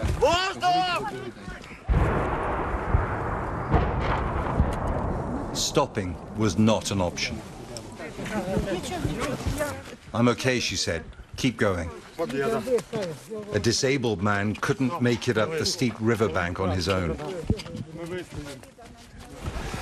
There's a fair amount of incoming fire coming into this now. Artillery fire. There are loads of civilians around. Families coming out. There's a lady there with her dog. Following on. This is the edge of the town that the Russians have got to. Civilians were in the firing line, but the Russians might have been trying to knock out nearby active Ukrainian artillery. Casualties and evacuees were taken to an assembly point in a suburb about a mile away. They were still in range of Russian guns, but for now, relatively safe. Είχαμε δει κάποιες σκηνές από το συγκεκριμένο βίντεο, αλλά οι Βρετανοί τώρα το έδωσαν ολόκληρο στην δημοσιότητα. Ήταν πραγματικά συγκλονιστικά τα όσα έζησαν τα μέλη του Βρετανικού συνεργείου του Sky News. Πάμε τώρα στη Μαρία Ρόνη στις Βρυξέλλες, διότι πολλά βλέμματα στις Βρυξέλλες, Μαρία, στρέφονται προς το Πεκίνο, προσπαθώντας να α, ζητήσουν, να αναζητήσουν μία ελπίδα διπλωματικής λύσης και ίσως προσδοκώντας από τον Κινέζο ηγέτη να παίξει και ένα ρόλο διαμεσολαβητή, διότι έχει άριστες σχέσεις με τον Πούτιν. Ποιες είναι λοιπόν οι επόμενες κινήσεις της Ευρώπης; Λοιπόν, α- αύριο ο πρόεδρος της Γαλλίας, Εμμανουέλ Μακρόν, θα μιλήσει με τον ε, πρόεδρο της Κίνας, Xi Jinping. Και όπως είπε πριν από λίγο από μια άτυπη υπουργική σύνοδος της Ευρωπαϊκής Ένωσης στο Μομπελιέ, ο Υπουργός Εξωτερικών της Γαλλίας, ο Ζαν Ιβ Λεντριάν, ο Εμμανουέλ Μακρόν θα ζητήσει από τον πρόεδρο της Κίνας να ασκήσει την επιρροή του στον Πούτιν για να αποφευχθούν τα χειρότερα. Αυτές είναι οι λέξεις που χρησιμοποίησε ο Ζανίβ Λεντριάν. Η Κίνα είναι μια μεγάλη δύναμη που μπορεί να αναλάβει δράση αν θέλει, ε, φύλλα προσκύμενη στη Ρωσία. Απήχε από το ψήφισμα του Συμβουλίου Ασφαλείας του ΟΗΕ που καταδίκαζε την ε, Ρωσία. Ε, δεν λένε οι Ευρωπαίοι ότι θα παίξει διαμεσολαβητικό ρόλο γιατί είναι πολύ κοντά στη θέση της Ρωσίας όμως γνωρίζουν ότι έχει μία σαφή επιρροή στον Πούτιν και αυτό θα ζητήσει ο Μακρόν α, από τον Σι Τζινπίνγκ. Εξάλλου, Πόπι, ο, ο, Ζα- ο Ιβ Λεντριάν, ο Υπουργός Εξωτερικών της Γαλλίας, εμφανίστηκε απεσιόδοξος ε, για τις ε, μέρες που έρχονται στην Ουκρανία. Είπε ότι μπαίνουμε σε μια πολύ δύσκολη περίοδο πολέμου, σε μια περίοδο πολιορκίας πόλεων. Αυτή τη στιγμή, λέει, βλέπουμε να πολιορκείται το Χάρκοβο και η Μαριούπολη, αλλά οι Ουκρανοί αντιστέκονται. Αύριο μεθαύριο θα έχουμε την πολιορκία του Κιέβου και της Οδυσσού και είπε ότι ο ρωσικός στρατός εφαρμόζει την ίδια τακτική πολυα- πολιορκίας με αυτήν στο Χαλέπι, ε, στον πόλεμο της Συρίας και στο Γκρόσνη, στον πόλεμο της Τσετσενίας, που σημαίνει βομβαρδισμοί, πρόταση για άνοιγμα ανθρωπιστικών διαδρόμων, κατηγορία του αντιπάλου για προβοκάτσια, προσπάθεια διαπραγμάτευσης και συνομιλιών, ρήξη διαπραγματεύσεων και ξανά βομβαρδισμοί. Και αυτό το πράγμα συνεχίζεται. Αυτό που τόνισε ο Ιβ Λεντριάν είναι ότι η Ρωσία πρέπει να σεβαστεί την βασική αρχή του ανθρωπιστικού δικαίου, δηλαδή να ανοίξουν παντού ανθρωπιστική διάδρομη, να υπάρχει ανθρωπιστική πρόσβαση παντού. Να σε ευχαριστήσουμε, Μαρία. Στο μεταξύ, τα όπλα της Δύσης απέναντι στον Πούτιν αυτή τη στιγμή είναι οι κυρώσεις που έχει επιβάλει στη Ρωσία, ελπίζοντας να φέρουν ένα αποτέλεσμα και μάλιστα γρήγορο, έτσι ώστε να α, α, δούμε από την πλευρά Πούτιν κάποιες, α, κάποια ίχνη υποχώρησης. Πάμε στον Παντελή Βαλασόπουλο, διότι ανάμεσα στα όπλα αυτά είναι και η επιβολή ενεργειακών κυρώσεων στη Ρωσία. Ποια στάση κρατάει το Βερολίνο σε αυτό, Παντελή; Ναι, το Βερολίνο λέει ξεκάθαρα όχι σε κάτι τέτοιο. Δεν είναι ώρα, λέει. Δεν μπορούμε να το κάνουμε από τη μία μέρα στην άλλη. Υπάρχει μεγάλη εξάρτηση. Το 1 τρίτο του πετρελαίου που έρχεται στη Γερμανία είναι ρωσικό. Ο Σόλτς είπε πριν λίγη ώρα ότι είναι συνειδητή μας απόφαση η εισαγωγή ε, ενέργειας από τη Ρωσία. Γιατί είναι ζωτικής σημασίας για τους πολίτες. Γι' αυτό την εξαιρέσαμε από τις κυρώσεις. Ψάχνουμε, λέει, τρόπους απεξάρτησης, αλλά αυτό θα πάρει χρόνο ακόμη. Οι μέχρι τώρα κυρώσεις όμως έχουν φέρει πολύ σημαντικό πλήγμα στην ρωσική οικονομία έτσι και αλλιώς. Ε, δεν χρειάζεται αυτή τη στιγμή να πάρουμε και ένα τέτοιο μέτρο.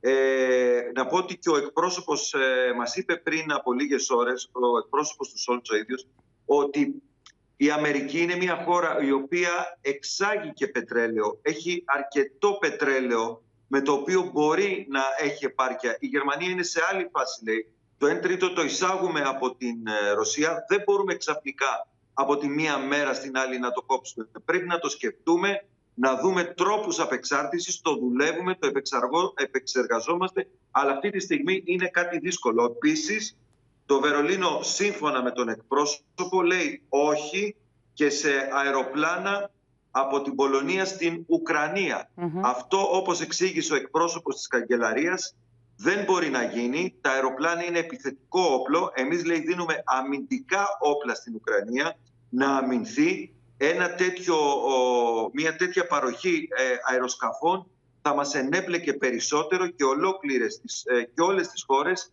ε, θα ήταν ένα, ε, μια πρόφαση της ε, Ρωσίας ότι εμπλέκεται το ΝΑΤΟ, οπότε η εμπλοκή θα ήταν μεγαλύτερη. Οπότε υπάρχει και αυτό το όχι προς την ε, Ουκρανία.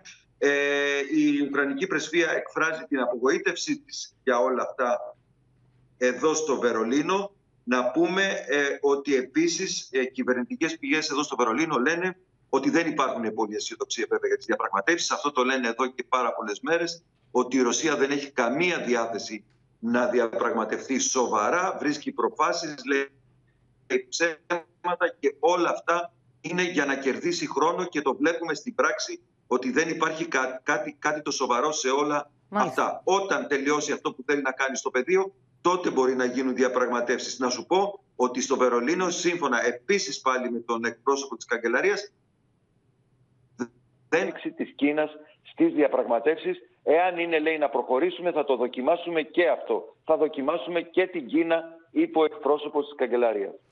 Θα δοκιμάσουν οτιδήποτε μπορεί να φέρει κάποιο αποτέλεσμα. Θα σε ευχαριστήσουμε πάρα Ακριβώς. πολύ, Παντελή. Θα μείνουμε λίγο στο ενεργειακό τοπίο όμως, καθώς και ο πόλεμος ο οποίος κρατάει στην Ουκρανία. Και μάλιστα εντείνεται. Βλέπουμε καθημερινά τι συμβαίνει στα μέτωπα στη συνεχή κάλυψη που κάνει το Open 24 ώρες σχεδόν την ημέρα. Αλλά και η συζήτηση για την επιβολή περαιτέρω κυρώσεων που θα έχουν σχέση με την ενέργεια, με τις εισαγωγές ενέργειας από την Ευρώπη, έχουν σαν αποτέλεσμα να πάρει φωτιά ε, και το πεντε- φυσικό αέριο αλλά και το πετρέλαιο. Ο Γιάννης Φόσκολο είναι κοντά μας, διότι Γιάννη καταρρύπτεται το ένα ιστορικό ρεκόρ μετά το άλλο στην τιμή του πετρελαίου αλλά και του φυσικού αερίου και του ρεύματος βεβαίως. Ακριβώς, Πόπι. Έχουμε συνθήκες τέλειας καταιγίδα στο μέτωπο της ενέργειας, με τις τιμές να σπάνε το ένα ρεκόρ μετά το άλλο. Πρέπει να σου πω πως σήμερα η τιμή του πετρελαίου Brent στις διεθνείς αγορές έφτασε μια ανάσα από τα 140 δολάρια το βαρέλι για να σταθεροποιηθεί τελικά κοντά στα 123 δολάρια το βαρέλι, καταγράφοντας πάντως σε κάθε περίπτωση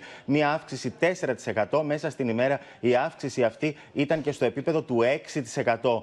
Ε, η βασική αιτία, όπως λένε διεθνείς αναλυτές, για αυτό το ράλι στις τιμές του πετρελαίου είναι φυσικά το γεγονός και οι δηλώσεις του ε, Αμερικανικού υπέξ Άντωνι Μπλίνκεν ότι υπάρχει, ότι συζητιέται το ε, ενδεχόμενο να μπουν κυρώσεις στο ρώσικο α, πετρέλαιο. Ωστόσο και το γεγονός ότι η Ρωσία δυσκολεύεται α, να βρει αγοραστές για το πετρέλαιό της. Αρκεί να σου πω πως η εταιρεία Shell ε, προχώρησε σε μια αγορά την περασμένη Παρασκευή μιας ποσότητας ρωσικού πετρελαίου με έκπτωση 28 δολάρια το βαρέλι ε, ανταλλαγή αγοραπολισία, η οποία προκάλεσε την έντονη αντίδραση α, του Υπουργού Εξωτερικών της Ουκρανίας, ο οποίος έκανε tweet λέγοντας ότι δεν μυρίζει ουκρανικό αίμα το ρωσικό πετρέλαιο για εσάς. Υπήρξε έντονη αντίδραση από την πλευρά της Ουκρανίας. Επανήλθε λοιπόν η ΣΕΛ ε, και είπε ότι δεν πήραμε την απόφαση αυτή αβασάνιστα και ότι θα συνεχίσουμε να επιλέγουμε εναλλακτικές πηγές στο ρωσικό πετρέλαιο όσο αυτό είναι δυνατό. Ωστόσο, αυτή τη στιγμή δεν μπορεί να γίνει σε μία νύχτα όλη αυτή η αλλαγή λόγω της Μάλιστα. μεγάλης σημασίας που έχει η Ρωσία για την παγκόσμια προσφορά. Αυτά για το πετρέλαιο Αυτά- να δούμε λίγο και σε παρακαλώ Αυτά πολύ. για Φυσικό το αέριο πετρέλαιο. αλλά και ηλεκτρικό Στο που έχουν φυσικό αέριο, χτυπήσει. λοιπόν, έχουμε μια τεράστια εκτείναξη. Σήμερα ξεπεράσαμε το φράγμα των 300 ευρώ η μεγαβατόρα. Ξεκινήσαμε από το 220 το πρωί και ξεπεράσαμε ε, τα 300 ευρώ. Φτάσαμε στα 345 ευρώ η μεγαβατόρα γύρω στις 10 και μισή για να φτάσουμε τελικά γύρω στα 227 ευρώ η μεγαβατόρα προς το κλείσιμο της συνεδρίασης Ωστόσο, αυτό, αυτό προκαλεί τεράστιο ράλι και στις τιμές της ενέργειας. Αρκεί να πούμε πως για αύριο η Μεγαβατόρα στο ηλεκτρικό ρεύμα στην Ελλάδα θα κοστίζει 426,9 ευρώ. Πρόκειται για ένα ιστορικό Αυτό υψηλό. είναι ηλεκτροσόκ πραγματικά, όπως το Αυτό λέμε είναι- και στη, στην κάρτα που βλέπουμε. Είναι ηλεκτροσόκ για τα νοικοκυριά μα. Ακριβώς. Εδώ στη χώρα μας. ηλεκτροσόκ για τα νοικοκυριά και τις επιχειρήσεις. Πρέπει να πούμε ότι είναι η τιμή μιας ημέρας, η, με- η τιμή για αύριο. Ωστόσο, δείχνει την τάση για το πού πηγαίνουμε από εδώ και πέρα. Και το μεγάλο ζήτημα είναι πώς θα κλείσει η μέση τιμή του Μαρτίου, το οποίο θα επηρεάσει τα τιμολόγια που θα φτάσουν Θα φτάσουν στα στη σπίτια συνέχεια μας. στα νοικοκυριά Και στις επιχειρήσεις, βεβαίως. επιχειρήσεις. Και Ακριβώς. είχε αύξηση 52,50% μέσα σε ένα 24ωρο η τιμή. Μέσα σε μόλις 24 ώρες, 52% αύξηση. Να σε ευχαριστήσουμε πολύ και όλα αυτά την ώρα που στο, στα πεδία της μάχης ε, μένονται οι μάχες ε, σχεδόν και μ, μέσα σε γειτονιές. Έτσι παρά την υποτιθέμενη κατάπαυση του πυρός, οι εκρήξεις ήταν συνεχείς και σήμερα στο Ιρπίν, την ώρα μάλιστα που ο άμαχος πληθυσμός προσπαθούσε να φτάσει περπατώντας πάνω σε συντρίμια γέφυρα στα λεωφορεία που θα τους μετέφεραν στο Κίεβο. Πάμε στο ρεπορτάζ του Χρήστου Νικολαίδη, ο οποίος ήταν εκεί καταγράφοντας την έξοδο των Ουκρανών την ώρα που οι εκρήξεις ακούγονταν σε πολύ κοντινή απόσταση. Αυτή τη στιγμή βρίσκομαι στο Ιρπίν. Είναι το... Τι ήταν αυτό, ρε παιδιά; Αυτή τη στιγμή βλέπετε εδώ στην πεσμένη γέφυρα πώς συνεχίζονται οι προσπάθειες των ε, στρατιωτών να... Δημήτρη! Πάμε να φύγουμε γιατί αρχίζουν οι πυροβολισμοί.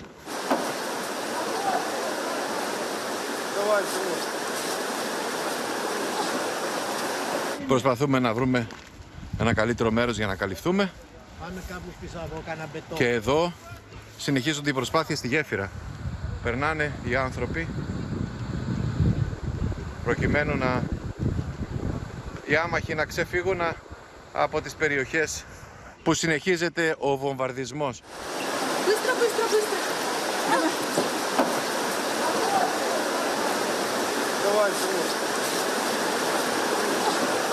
Βρισκόμαστε ακριβώς στη γέφυρα του Ιρπίν, στο σημείο στο οποίο εντοπίζονται όλες οι προσπάθειες των στρατιωτών της Ουκρανίας να μεταφέρουν τους άμαχους από τα χωριά της γύρω περιοχής, τα οποία τα τελευταία 3-24 ώρα πραγματικά σφυροκοπούνται.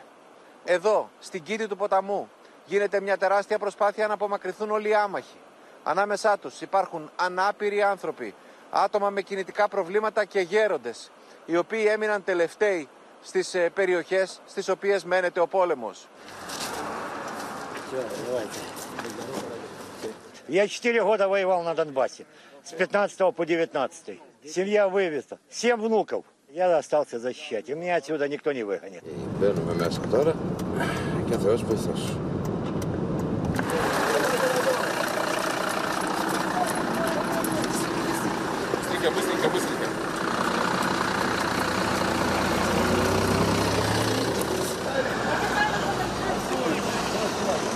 είναι 10 και μισή και βρίσκεται σε πλήρη εξέλιξη η μεγάλη προσπάθεια των στρατιωτικών αρχών της Ουκρανίας να απομακρύνουν το δυνατόν περισσότερους αμάχους από την περιοχή του Ιρπίν. Ωστόσο, όσο συνεχίζεται αυτή η επιχείρηση διάσωσης, έχουμε συνεχείς εκρήξεις στον ορίζοντα. Και όπως βλέπετε από πίσω μου, πραγματικά ε, κάθε λίγο και λιγάκι σημειώνονται εκρήξεις και πυκνοί καπνοί υψώνονται προς τον ουρανό. Ε, κατά πόσο αυτό συνιστά εκεχηρία, νομίζω ότι είναι προφανώς να το απαντήσει ο καθένας από εμάς.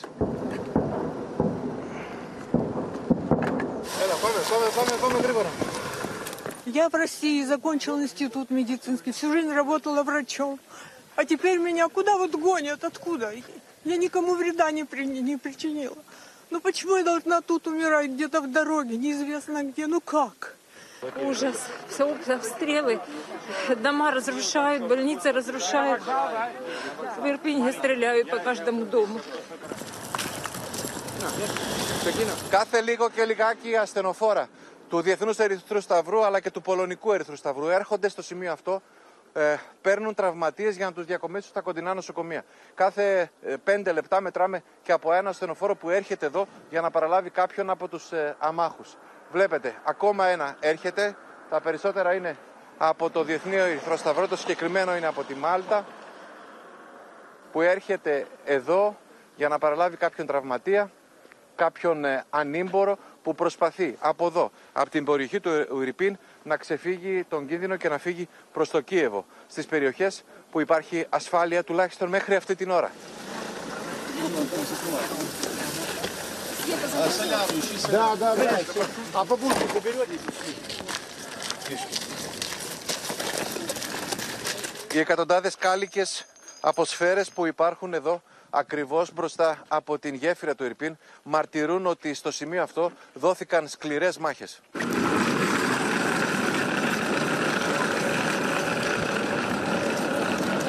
Λίγα μέτρα από τη γέφυρα, την κατεστραμμένη γέφυρα στο Ιρπίν, στην είσοδο της πόλης, εδώ δεσπόζει ένα άγαλμα για το δεύτερο παγκόσμιο πόλεμο. Βλέπετε για την ηρωική μάχη των Σοβιετικών εναντίον των ναζιστών.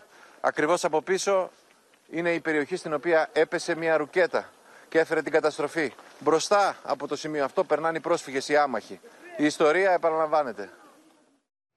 Πειρά λοιπόν, πυροβολισμοί από το πυροβολικό αλλά και βομβαρδισμοί περιοχών και γι' αυτό και η Ουκρανία ζητάει όσο το δυνατόν α, περισσότερο από τις α, χώρες της Δύσης να επιβληθεί μια απαγόρευση, μια ζώνη απαγόρευσης πτήσεων πάνω από την Ουκρανία. Πάμε στο Μιχάλη Γνατίου στην Ουάσιγκτον για να δούμε αν αυτή η, η απέτηση της α, Ουκρανίας γίνεται σχεδόν σε δραματικούς τόνους κάθε φορά Μιχάλη και έρχεται και ξανάρχεται στο τραπέζι μπορεί να γίνει αποδεκτή από τις χώρες του, της Δύσης, από, τη, από το ΝΑΤΟ. Ε, βασικά α, από την Α- Αμερική πρέπει να γίνει αποδεκτή όπως καταλαβαίνεις διότι αν γίνει από την Αμερική τελειώνει το θέμα. Θα επιβληθεί αυτή η ζώνη απαγόρευσης ε, πτήσεων. Ε, με τα σημερινά δεδομένα η απάντηση στο ερώτημά σου είναι όχι. Τώρα, ε, εάν ε, η ανακοίνωση για τη συνάντηση τη διαδικτυακή του κ. Biden με τους τρεις ηγέτες της Ευρώπης ε, λέει κάτι διαφορετικό, τότε θα πρόκειται για εξέλιξη που δεν προβλέψαμε κανένας. Πρέπει όμως να σου πω το εξής. Ο πρόεδρος Biden έχει αλλάξει ήδη γνώμη για δύο σοβαρά θέματα, στα οποία και στα δύο έλεγε μονίμως όχι. Το πρώτο είναι η υπόθεση με τα πολωνικά αεροπλάνα. Ε, μόλις ε, οι βουλευτές και οι γερουσιαστές ε, ξεκίνησαν ε, να κάνουν δηλώσεις μετά από την ενημέρωση του κυρίου Ζε- Ζελέσκη, μέσα σε έξι ώρες άλλαξε η απόφαση η Πόπη. Ακριβώς έξι ώρες. Τώρα, αυτές τις ώρες φαίνεται ότι αλλάζει απόφαση και για το ρωσικό πετρέλαιο. Θυ- Να, να θυμίσουμε στους τηλεθεατές ότι οι Ηνωμένες Πολιτείες όταν τέθηκε αρχικά το θέμα είχαν πει όχι θα συνεχίσουν να παίρνουν πετρέλαιο από τη Ρωσία. Αυτές τις ώρες λοιπόν ε, συνεχίζεται η συζήτηση με τους Ευρωπαίους. Δεν νομίζω ότι πάει καλά. Συνεχίζεται η συζήτηση με την Ιαπωνία. Νομίζω ότι πάει καλά. Αλλά σε αυτό το θέμα πιστεύω ότι οι Αμερικανοί δεν θα περιμένουν τους Ευρωπαίους, θα αποφασίσουν μόνοι τους. Μάλιστα. Ε, ο πρόεδρος και ο Υπουργός Άμυνας και ο Υπουργός Εξωτερικών έχουν λάβει οργισμένες επιστολές από τους βουλευτές και τους γερουσιαστές επιστολές που στέλνουν και ρεπουμπλικάνοι και δημοκρατικοί μαζί. Έχει σημασία. Ότι πρέπει να σταματήσει η Αμερική να αγοράζει πετρέλαιο. Εγώ θα κάνω μια υπόθεση τώρα ότι και σε αυτή την περίπτωση θα αλλάξει η απόφαση του Προέδρου. Για το θέμα της απαγόρευσης πτήσεων είναι δύσκολο να αλλάξει. Πιστεύει βαθύτατα ότι εάν ε, δεχθεί αυτή, τη- αυτό το αίτημα του κ. Ζελένσκι και αν προσπαθήσει να το εφαρμόσει, διότι η Αμερική μόνο μπορεί να το εφαρμόσει αυτό, τότε θα έχουμε τρίτο παγκόσμιο πόλεμο. Θα έχουμε μεγαλύτερη κλιμάκωση, θα φτάσουμε στα άκρα δηλαδή. Θέλω να σε ρωτήσω και κάτι ακόμη. Α, ακούμε από την α, Ρωσία στις επίσημες ανακοινώσεις ότι έχουν βομβαρδίσει όλες τις υποδομές. Ό,τι στρατιωτική υποδομή υπήρχε, μας έλεγε πριν από λίγο και ο Θανάσης, ότι πια δεν μπαίνει θέμα αποστρατικοποίηση στι απαιτήσεις της Ρωσίας τώρα στη διαπραγμάτευση, διότι το έχει κάνει στην πράξη μόνη της η Ρωσία. Α, βγήκε λοιπόν ο Ρώσος α, υπουργό, ε, εκπρόσωπος του Υπουργείου Άμυνας, τον είδαμε και λίγο νωρίτερα σε ένα από τα ρεπορτάζ μας και είπε ότι σε περίπτωση που απογειωθούν και επιχειρήσουν κατά ρωσικών δυνάμεων ουκρανικά αεροσκάφη από αεροδρόμια άλλων χωρών, αυτό θα χαρακτηριστεί, θα θεωρηθεί εχθρική κίνηση και θα έχει συνέπειες. Αυτό το αξιολογεί. Είναι λογικό. Είναι, είναι, Βεβαίως το αξιολογεί και είναι λογικό να το θεωρήσει εχθρική, εχθρική κίνηση. Δεν υπάρχει αμφιβολία γι' αυτό. Οι Αμερικανοί ε, έχουν ε, σε συνεννόηση με την Πολωνία έχουν εστιαστεί σε μια αεροπορική βάση που είναι κοντά στα σύνορα με την Ουκρανία. Από εκεί ε, πήγε και την επιθεώρησε και ο, ο επικεφαλής των ενόπλων δυνάμεων των ΗΠΑ, ο στρατηγός Μίλη. Ταξίδευσε ειδικά από την Ουάσιγκτον ε, για να επιθεωρήσει αυτή η βάση. Εγκρίθηκε η βάση σύμφωνα με πληροφορίες. Ε, εκεί γίνεται η συλλογή όλων των, ε, όλης της στρατιωτικής βοήθειας.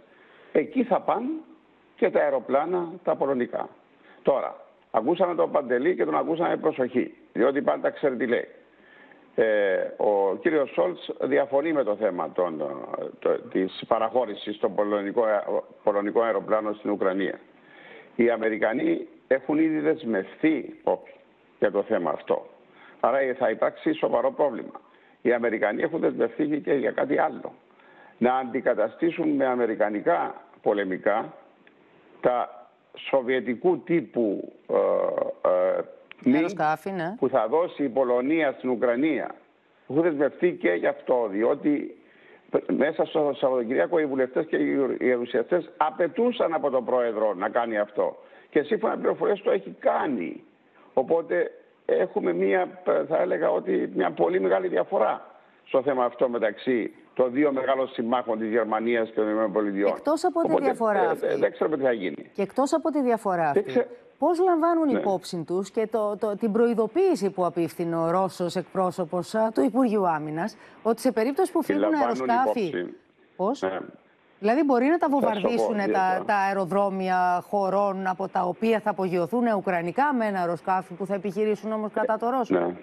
Εγώ δεν νομίζω ότι, ότι οι Ρώσοι θα το κάνουν αυτό, αλλά θα, θα χτυπήσουν τα αεροπλάνα όταν είναι στον αέριο χώρο της ε, Ουκρανίας. Μάλιστα. Το θέμα είναι τι σημαίνει αυτό. Σημαίνει ότι ε, είναι, ε, ε, είναι πόλεμος εναντίον μιας χώρας του, του ΝΑΤΟ; Δεν είναι, διότι η Πολωνία θα τα παραχωρήσει, θα τα δώσει, θα τα χαρίσει τα αεροπλάνα. Μάλιστα. Τα αεροπλάνα θα είναι κάτω από τη σημαία της Ουκρανίας. Θα τα πετούν Ουκρανοί πιλότοι. Ε, επίσης αυτό που μετέδωσε ο συνάδελφος Θανάσης ε, ότι έχει καταστραφεί η υποδομή, ε, τούτοι εδώ δεν το μοιράζονται ακόμα. Δεν το μοιράζονται. Δεν Λένε ότι η άμυνα ακόμη κρατάει, έτσι.